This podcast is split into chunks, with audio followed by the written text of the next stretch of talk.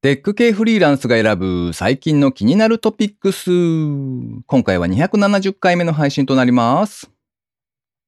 何かお探しですか？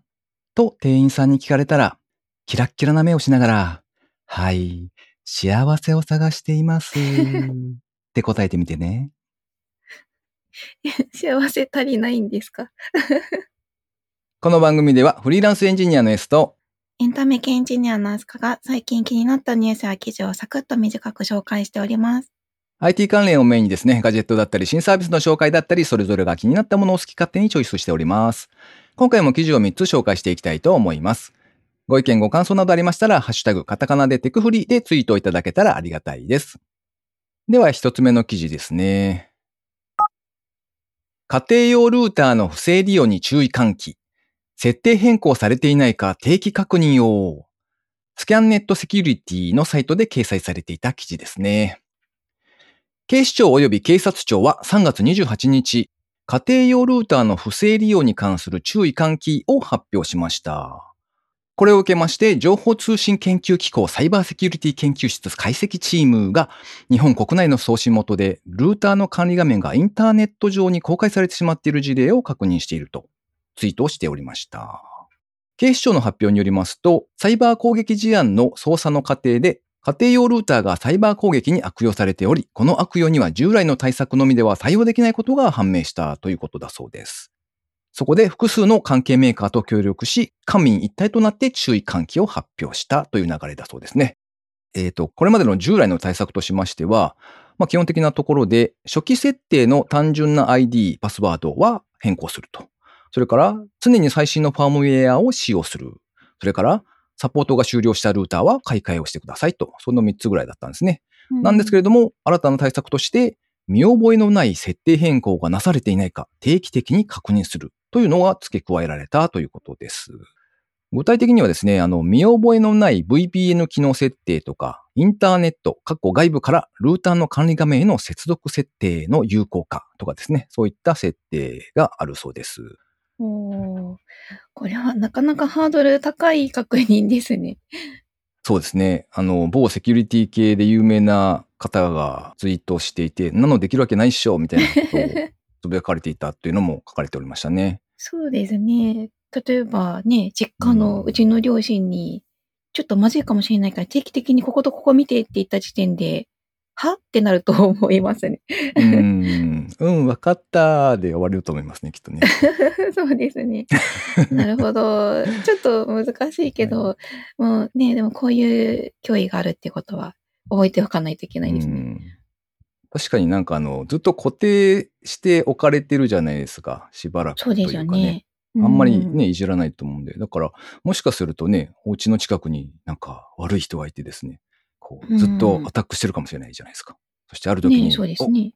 おログインできたって言って、そこから管理画面に入り、設定をちょちょっと変えてとかね、そんなことは、割と確かに気づきにくそうな気がするので、うん。皆さんも今一度、ルーターの管理画面をチェックしてみた方がいいかもよっていうところですよね。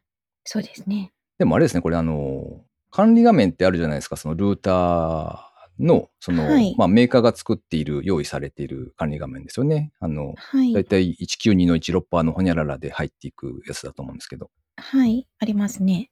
うん。あっち側でなんかほら、急に通信量が増えてるとかね、そういうのをこう、LINE で教えてくれる機能とかつつけてくれればいいななんてちょっと思ったんですけど。ああ。はい、なんでもないです。はい。では次、二つ目の記事、安香さんお願いします。はい。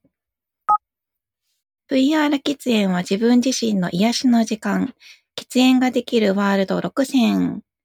もぐら VR さんの記事からご紹介します。とこちらの記事は、えっと、喫煙、タバコですね。タバコを VR 内で吸えるワールド、うーんお おすすめワールへドを6個選んで紹介してくれた記事ですね。S さん、タバコはうん若かりし頃に吸ってたんですよね？そうですね。29ぐらいまで吸ってましたね。うんうん。今は全然吸わないんですか？うん。今のところ吸わないですね。でも、うん。き禁煙してから10年ぐらい多分、あの、なんか、夢で吸ってしまって、あどうしよう、どうしようっていう、そういう夢を見ていたことは覚えています。はい。夢で、ああ、すごい、そんなに出てくるんですね、夢に。結構出てきましたよ。なんか、うん。そして朝起きて、あああ、よかったって思う。そんなのがありましたね。最近は見てない。ないですけど、はい。ああ、やっぱ時間が経つと忘れていくんですかね。で、このワールドなんですけども、基本的にあの VR チャット ?VR チャットのワールドを紹介してるんですけども、VR チャットのワールドの中って結構いろんなギミックが、あの、置いてあったりするんですよね。はいはいはい。例えば、まあ、椅子に、まあ、簡単なところだと椅子に座るとか、何か持ち上げることができるとか、そういうのいろいろいろあるんですけども、そういった機能の中で、あの、まあ、タバコを持って、ライター持って、うんうん。ライターに火をつけ、うん。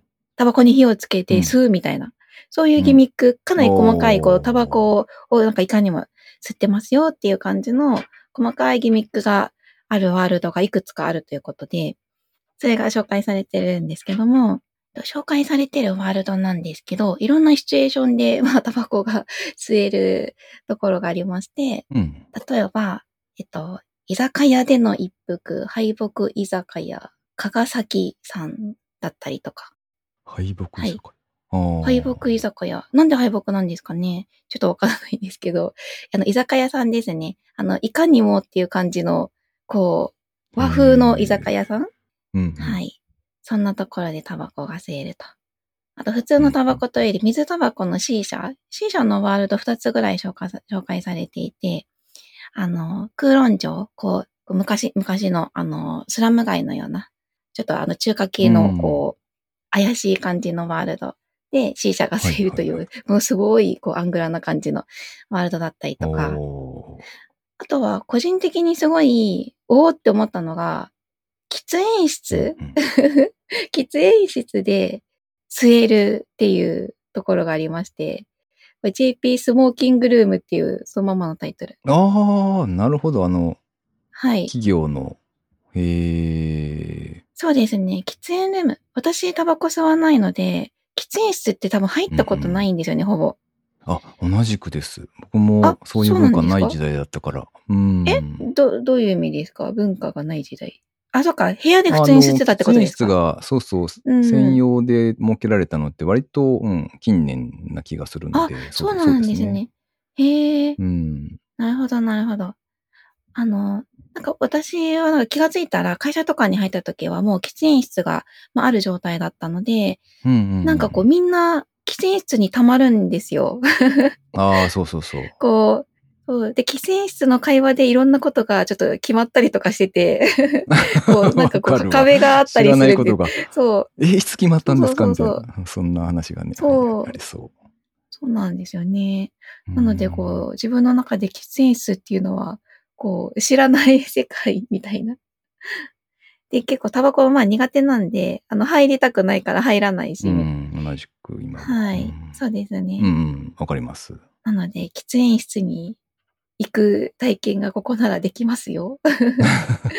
確かに。ちょっと溜まってみたい。タバコ吸いながら溜まって喋りたい。うんうんうん。うん。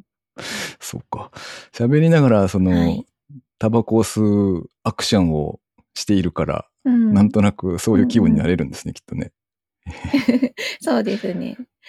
あの、この一番最初の、この居酒屋さんの方、うんうん、あの、実際に行ってみたんですけど、うん、結構ギミック細かいというか、本当に多分吸ってる気になりますよ。あの、灰皿とか、あの、マッチとか、ライターとかあるんですけど、はいはい。なんだろう。あの、タバコ、あ、ちなみにそう、タバコ、なんかどっち加えるのかわからんとか思いながら、あの、あどっちか適当に吸ってたんですけど、なんか色がついてる方と白い方とこれどっちだみたいな。燃やすのは白い方ですね、きっと。白い方、そうですよね。うん。こう、まあ、ギミック、あの、ついてるんで、こう、まあ、うん持ってトリガーを押すと、あの、うん、ちゃんと燃えてくれるんですよ。へー先っちょがふわーって燃えて、でトリガーを離すと、ふーって白い。うん。はい。リアルなそのタバコを吸っていた頃の思い出を今思い出したんですけど、うんうんたまーにこう反対側加えたまま気づかずに、フィルターの方に火をつけて、あうわってなる。ることがあるんですよ。それってどうなるんですか？反対に火つけると。フフィルターの部分は多分あの、なんか。プラスチック系、プラスチックじゃないと思いますが、まあそういう化学物質でできているので、あの、燃えるんですよね。あの、プラスチックが燃えた時のような、そんな感じになります。燃えるっていうか、あの、な、ジュジュジュジュジュってなんか、うんなっちゃいます。そして一本喪失して悲しい。ああ、じゃあ火つけたら気づく。そうそう。すぐつ気づきますよ。うん。今、タバコ高いですしね。一本。ダメになっちゃうだけで辛いですね。うん。ちなみに、あと他のシチュエーションっていうか他のワールドだと、うん。赤い吸い殻入れがあるワールド。これわかりますか？なんか赤く、赤いこう缶みたいなやつ。はい。穴が開いてる缶。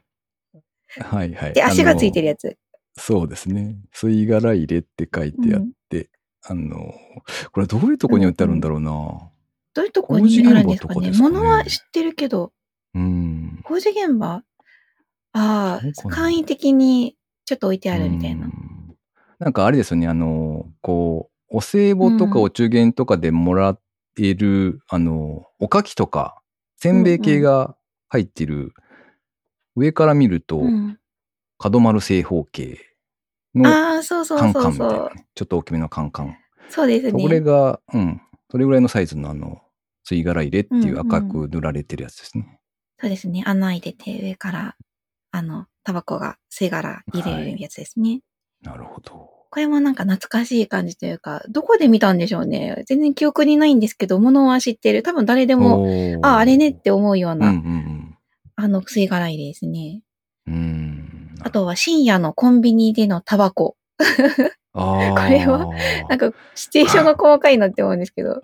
これはシチュエーションがわからんな。違う、文化圏が違う気がする。あの、コンビニにたむろする習慣があるって。深夜のコンビニの外ですようん そう、外わかりますよ。外なんだけど。外にたむろしてる。ううんん。そうそうそう。たむろしたことがないので、わからない。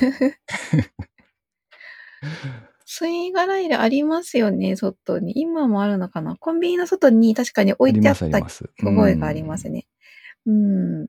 入り口のすぐそばに置かれるとちょっと辛いですね。あ、そうですね。うんそうそう。煙が、みたいな。そうそうそうそう。うん。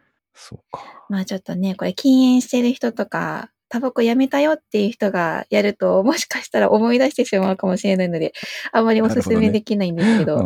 はいい、あの、俺は大丈夫っていう人だったら、あの、ね。ぜひぜひ VR 喫煙やってみてはどうでしょうか。うんはーい。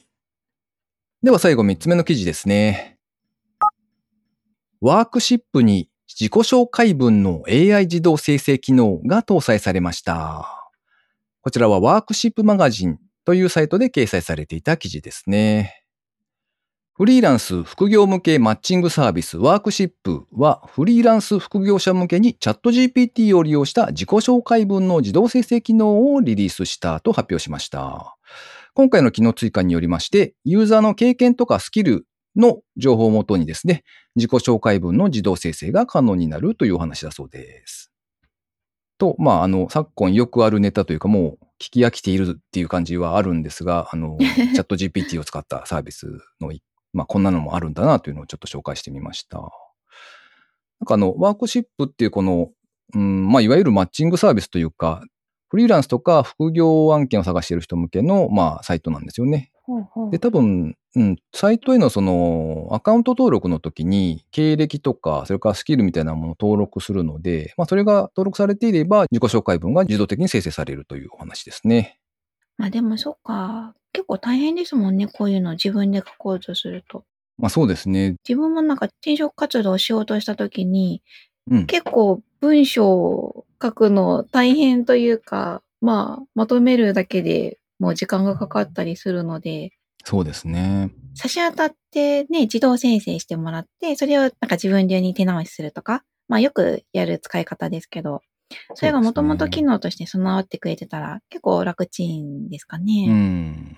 そうですね。あの、職務経歴書とかね、履歴書なんかも、こう、うん最初の1枚を書くのめっちゃ時間かかるじゃないですか。ああ、そうそうそうなあんですよね。とはね、使い回しでいいんですけど、そうそう。うんだからそこで、まあ多少ね、時間がささっと短時間で自分のことが書けるってなると、まあ良いのかなっていう気がしますよね。ちなみにこのワークシップさんは僕自身は利用したことはないので、あの、まあ、なんというかその、ええ別におすすめをしているというわけでもなくて、なおかつ、あの、紹介報酬とかがもらえるわけでもないので、あの、ご判断はリスナーの方がしていただけたらと思うんですが、あの、たまにメールマガジンが届きまして、あの、なんて言うんでしょうね。例えば、フリーランス向けの、まあ、こういう法改正がありそうだよとか、なんか、そういううん。結構重要なというか、あ、そうか、そういうのあるんだ、みたいな気づきのあるメールマガジンが割と丁寧な記事で送られてくるので、結構気に入ってちょいちょい読んでるっていう感じですね。うんうん。はい。なんか副業案件とかも紹介があるので、はい。うん、もし気になる方いらっしゃれば、サイト見てみていただけたらと思います。ということで、今回紹介する記事は以上となります。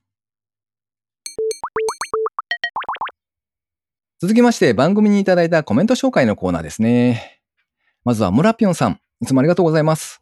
ありがとうございます。メタバース連携プラットフォーム行ってみたいですね。モバイルでも 3D コンテンツ見れるのでワクワクします。まだ劇場に一度も足を運んだことがないので見てみたいです。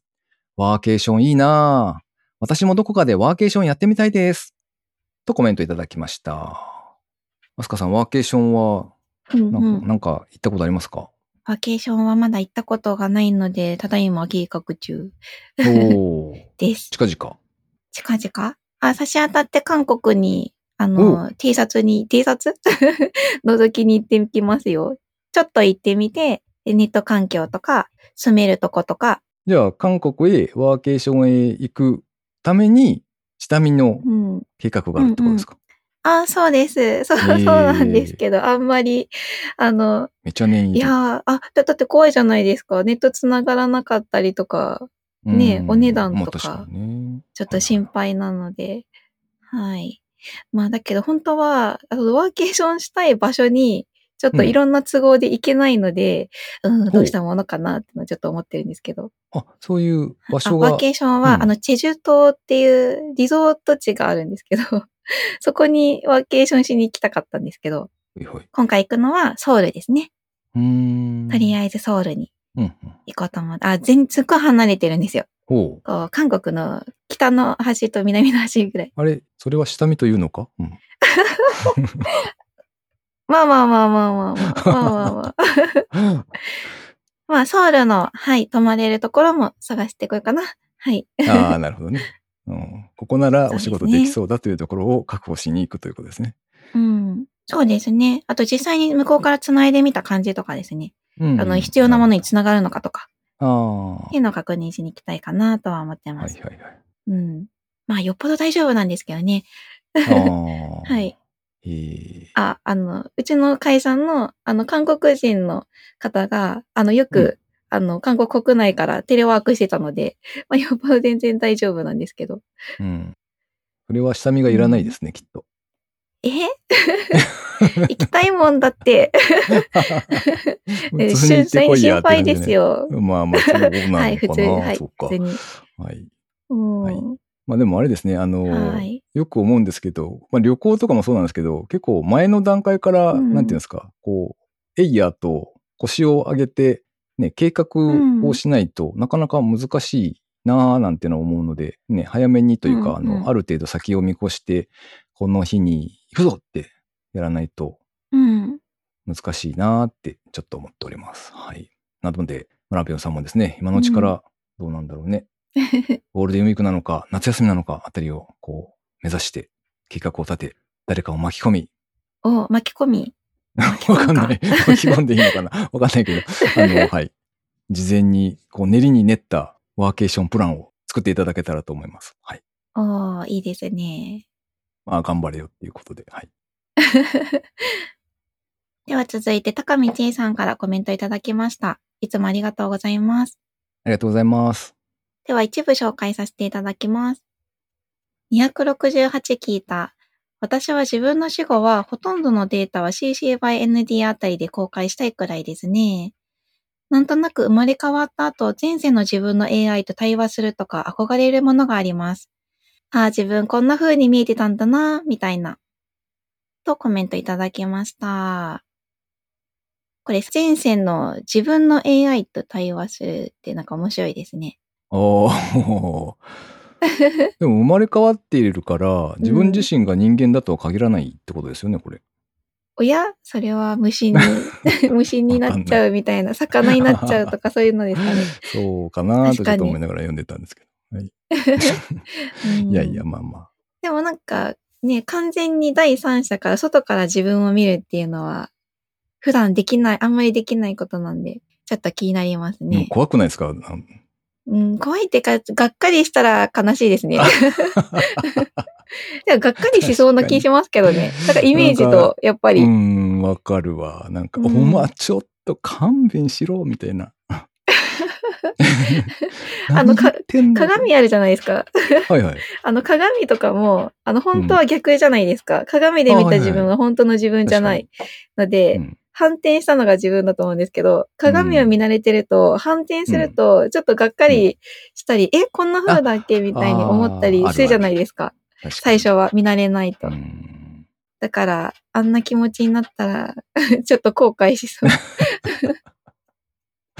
まあまあ、そうなりそうですね。確かにね。ねえ。以上、番組にいただいたコメント紹介のコーナーでした。リスナーの皆様、いつもありがとうございます。ありがとうございます。最後に近況報告のコーナーですね。あすかさん、最近は何かありましたか？最近はまたちょっと変わったとこに行きましたよ。あの、秋葉原にメイドカフェに行きました。おコテコ。テのメイドカフェに行きました。えー、そう、コテコテ、こう、萌え萌え的なやつ。言ってて恥ずかしいんですけど。もえもえ。はあ、なるほど。なんか若干死語かな？大丈夫かな？大丈夫だと思います。はい。はい。なんだっけな？あの、どうでした、うんうんえっと、す、すごかったです。いろんな意味ですごかった。そんな意味で。一応なんかあの、行ったのが、アットホームっていうメイドカフェなんですけど、はい。結構あの、ブリブリのメイド服を着た女の子がいっい。ぱいいて、あの、オムライスとかに絵を描いてくれるというコテコテのところだったんですけど、あ、の、女の子が、お帰りなさいませって言ってくれるところですね。で、であと一緒に歌を歌ったりとか、こハートマークを作ってですね、こう、おまじないを込めましょうみたいな、そういう素敵なテンションで、一緒に行った子が、あの、外国人の男の子なんですけど、はいはい。あの、その彼が行きたいって言ったんですが、うん実際行ってみると困ってました。あ テンションについていけなかったらしく。あ、わかる。うわーってなってましたね。そうんはっはーってなっちゃいそう。うんうんうん。私の方もちょっとテンションが、おなかなかテンションについていくのが辛いと思ってめっちゃ頑張りました。あ、でも頑張ったんですね。偉い。頑張りました。一緒に盛り上がってきましたよ。素晴らしい。そうかそうか。うん。まあそのイベント以外は、まあ普通に飲み物飲んだり食べたりみたいな感じで過ごすんですか？ああ、あ、そうですね。基本的にはカフェ、はい、なので、うん飲食店ではあるんですけど、うんえっと、なんかちょっとセット料金みたいなやつがあって、あの、それ、ちょっとお安めだったので、それでお願いしてきちゃったんですけど、まあ、飲み物とご飯と、そしてなぜかチェキがついてるという、あの、チェキ。メイドさんとツーショットチェキが取れるというのが含まれてたので、はい。なので、ツーショットチェキを取ってきました。で、その時、あの、一緒に行ったあの男の子が誕生日だったんですよ。へーおー。で、お誕生日だったので、うん。あの、私はせっかく来たから、お誕生日何かしてくれるかなと思って、お誕生日なんですっていう風に言ったら、うん。うんあの、じゃあメイドさんみんなでチェキが取れますよ、みたいに言われて、おー。で、あ、そっかそっか、メイドさんみんなでか、いいんじゃない？みたいに私は思ってたんですけど、うんうん。あの、どうしようかなって悩んでるうちに、はい。他の人で全然知らないお客さんがお誕生日だったらしくて、あの、呼ばれてたんですよ。撮影のために。はいはい。あ、はいはいはい で。それが、はい。で、その撮影をちょっと見ててですね、あの、うんメイドさん何人いるのかな？十何人？のメイドん。さんが、ずらーって、おあの、前の方のステージみたいなところに並んで、で、そこに囲まれて、お客さんが一人、あの、お誕生日、あの、ワイワイ取られていて、で、その、それを見た、あの、うん一緒にいたお友達が、あ、はい俺無理って言ってやめてました。そのキャピキャピ具合に。そんな、もったいない。あ無理、無理って言ってましたね。へえ。いやー、面白かった。キャッキャ夫婦とやればいいのにね。そうか。ねいや、でもあれはなんか苦手な人は本当苦手だろうなと思って。そう、なんかチヤホヤしてもらうというか、なんて言うんでしょうね。メイドさんにこう、囲まれてみたいなのがお。めでとうございます、みたいな。はあそう、もう口々におめでとうございますって言われてて、なかなか慣れないですよね、多分ね。でしょうね。S さんは大丈夫な人ですか？いやー、でもなんか、そういう時があったら、多分、まあ、んわかんないですけど、あの、まあ、どっちかというと、のうん乗る方向に進みたいなとは思いますけどね。ありがとうございます、ありがとうございます。うん。うん結構女の子のお客さんいましたよ。あの、女の子二人で来てるとか、一人で来てるとかはもちろんあるんですけど。そっかうそっか。ん。あの、お一人様席が結構多かったので、うんあ。の、お一人様の人もなんか居心地いい感じのお店でした。へえ、そっかそっか。うん。というかなんか見てたら、あ、私うん初めてメイドカフェに行ったので、あんまりイメージが、どうやって過ごすのかイメージなかったんですけど、うんうんうん。あれはなんか一人で行った方がいいような気がしますね。なんかあの、一人席のお客さんたちはみんな、あの、うん。注文取ったりとかするときに、メイドさんがめちゃめちゃ話してくれるんですよ。あの、独り占め状態ですね。まあ、一対、注文取るときは一対一だと思うので、うんなので、その、ね、一人で行けば、独り占めしうんてゆっくり話せるので、へえあ、一人で行くのもいいなって思いましたね。へえ、なるほどね。うん。じゃあ、あれか、あの、お気に入りの子ができた人は、こう、ちょいちょい注文をして、その度にこう、うん。お話ができ、うん、うん、そうですね。料金が膨れ上がっていくという、料金そんな？う、システムなわけですね。なんか料金そんな高くなかったというか、あの、1時間制だったんですよ。普1時間しかいられない。へえあ、なるほど、なるほど。そっかそっか。時間で決まってるんですね。なので、ねそうですね。もう、あの、もう続けたい場合はもう一回入り直さなきゃいけないのかな ?1 時間までですって書いてあったので。うん。あれ、い時間プラス、その、注文した品物の料金って感じですか、うんあ、そうですね。料金としては、そのアットホームさんだと食べ、放題。あ、いえいえいえ、えっと、入場料みたいなのを一人いくらっていうふうにお支払いして、それプラスお料理とかの料金。ですね。うん入場料払ってるので、うんうんあの、お料理の料金とかは別にすごい高いとかってうん普通の値段でしたよ。なるほど。そっかそっか。うん。はい。東京行った際には、んも行かれるときは、はい、参考にしてください。ありがとうございます。いつか行きたいと思っていますが、はいなかなか機会がないですよね。そっか。ちょっと体験してみたいなとは思ってます。はい。じゃあ S さんは最近どうでしたか？何かありましたか？最近は、あれですね。あ、前回、あの、あつかさんと喋ってた時に、あの、プチワーケーションへ行く予定ですうんうんって言っていたと思うんですけど、うーん。それに行ってきましたそう。ですね。うん。おー、どうでしたか？なかなか面白かったですよ。あの、もともとおー、古民家コワーキングみたいなところがあって、で、そこの、うんうん。まあ、オーナーさんに、なんか近くに、えっと、まあ、一泊千円でお泊まりができる。今のところは、なんかこう、知り合いだけに紹介してる、その、宿があるよっていうお話を聞いたので、あじゃあぜひ一度泊まりで行ってみたいですっていう話をして、で、昼間はコワーキングに行って、で、その後あの、じゃあ夕方ぐらいからコワーキングスペースも営業が終了して、まあオーナーさんと一緒にですね、その宿のところ行ったんですけど、なんか、お近くの人なのか、お知り合いなのかよくわかんないんですけど、えっ、と、宿のオーナーさん、男性と、その、うんまあ、うんパートナーの方、まだ婚姻届を出してないっておっしゃってたんですけど、あの、うんまあそのうん奥,、奥様にあたる方、パートナーの女性と、それからまあ、うん。コワーキングのオーナーさんと、それからもう一人なんか、なぜかわからないんですが、あの空港の近くだからだだと思うんですけど、客室乗務員をされているええ方がいらっしゃって、おー。でもなん、か、そういう、CA さん。うん、不思議な、うんうん不思議なというか、あまりこう、普段関係性がなさそうな5人でお食事というかですね、あの、なんか、すごい、そこの宿も、かなり古いお家を、うんうんまあ、改装されたみたいな感じで、なんか、こう、古いいい感じのお宿だったんですよ。で、なんか、駐車場で生えていたわらびを料理してきたよとかですね。なんか、どこどこでもらった野菜をとかですね。なんか、宿のオーナーのその男性が、なんだっけな、チャーシューみたいなものをこう、作っていて、で、それをいただいたりとかですね。わー。なんかそんな、結構、手作り料理というのか、そういうのをみんなでワイワイとつつきながら、こう、お食事するみたいなのがあって、なんかすごい不思議な感じでした。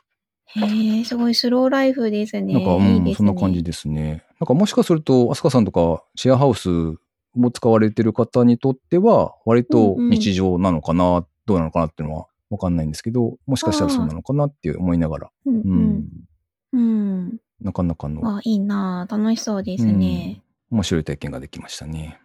これカフェが併設されてますかね、うん、そうですね。もしかして。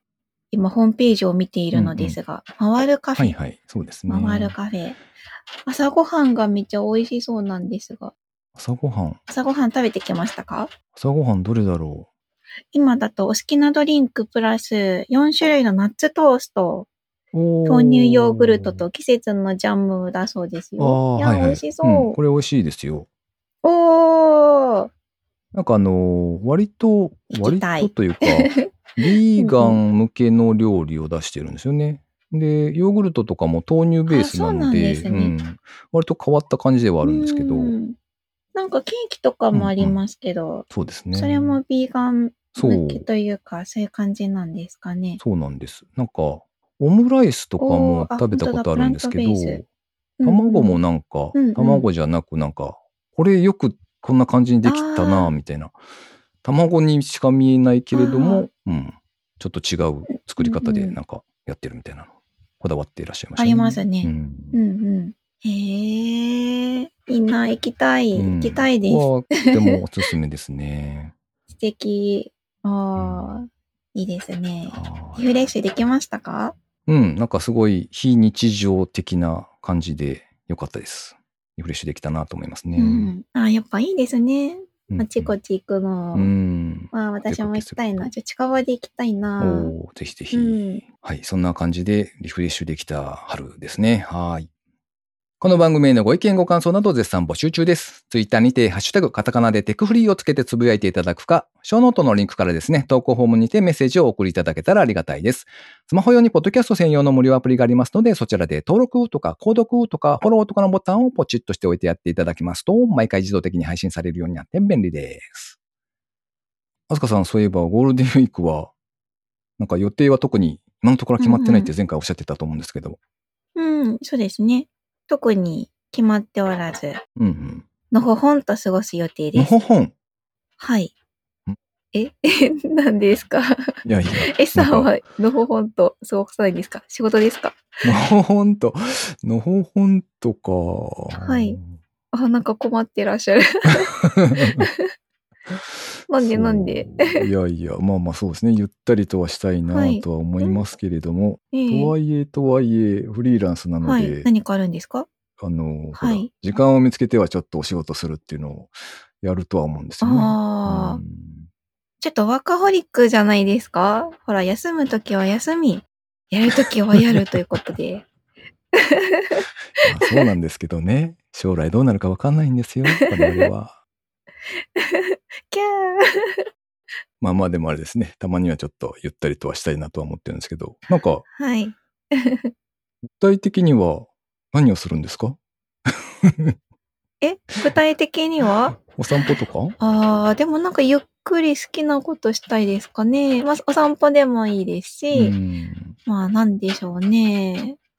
まあ、今行きたかったけど、そういえば行ってないなってとこに行ったりとか、確かに確かに。それいいですね。あとはブックカフェ行きたい。ああ、はい何ですか、ブックブッカフェ？クカフェ行きたいです本。が読める。あ、本がいっぱい置いてある。あそう、そうです、そうです。本がいっぱい置いてあるところ。うん。で、割とガチめなブックカフェ。あの本がいっぱいあるとこに最近行ってないので、行きたいなーって。ねそうか、そうか。あそこだと気の向くままに手に取った本をそのまま読めたりするので、あそうか。そういうものなんですねこう読み散らかすのにいいですよ。なんかあの、ほら、そうですね。こう、大手書店の系列で、すぐ隣にうん。スタバがあるとか、あの、ほら、ああ、ショッピングモールあありのどっますねかにあったりするけど、ああいうのとはまた違うんですね、じゃあ。そうですね。私がい、うんあの、今行きたいのは、なんか文吉さんみたいな、六本木にある文吉さんっていうとこがあるんですけど、入場料を払ううんうんと本読み放題。ああ、なるほどね。はいまあ、物としては同じなんですが、それで、ツタヤさんとかの、あの、生産してない、買ってない本も、はい、あの、持ってっていいよってやつですよね。うん、わかんない。あ先ほどおっしゃってたのだと。なんか、ああいうのちょっと私気が、が引けるというか、なんか試し読みなら、はい。なんか試し読みだったら全然そうするんですけど、うん、あの、もうがっつり読みたいんですよ。あ ね。あの、6時間ぐらいいて。なので、はい。そういう用途だと、あの、お金、入場料払って読み放題のところー。にちょっと行きたいな、みたいな、うん、そんなイメージです。で、時間ないと、なんか、慌ただしい時に行っても、なんかいまいちなので、時間がある時に、一日こもって、うん。ひたすら読むみたいな、うん。そういうことをしたいなーって今、うすら、うすら思いました。うん、いいですね。う。うんん僕もなんかあの、うん。まあ、名古屋なので、あうんんまりそういうところそんなにないとは思うんですけど、なんか金山っていう駅の近くに確か、うん。あの、そういう大手の本屋さんとは全然違って、なんか個人で本屋さんをやっていらっしゃるお店があり、で多分あの、並んでる本が、なんていうんですか、こう、世の中でこう売れてる本とは全然違うものを、そのお店の方が好んで選んでお店に並べていてっていうのと、うん。なんか2階にカフェがあるって書いてあったんですよね、確か。みたいなお店があるんですけど、そこに、あの、前々から行ってみたいなと思いつつ、行けてないので、確かに、そそういうところを思い出しては、行ってみるのもいいかもしれないですね。うん。うん。いいですうんね。うんあの、ほら、バケットリストでしたっけ？うんうん。あの、人生でやりたいことのリストみたいなのが。死ぬまでにやりたいこと。うんうんううんうん。ん。あれを、そろそろ見返さねばというところですね。おー、私も見返さなきゃ。思い出した頃に見返しすると、結構できてるんですようね。ん、そうそうそう。あ、ここ行けてるなとかね、これもできたなみたいなのがたまにあるので。うん。うん、うん。いいですね。じゃあ、ゴールデンウィークは、ちょっと、人生の振り返りつつ、ゆったり過ごすという素敵なプランで 行きましょう。大冗談に構えてきましたね。うん、なるほど。うん。じゃあ、そういうことでいいと思います。そういうことで、プランが決まった。いやー、やったやった。はーい。ということで、今週も最後までお聞きいただきありがとうございました。ありがとうございました。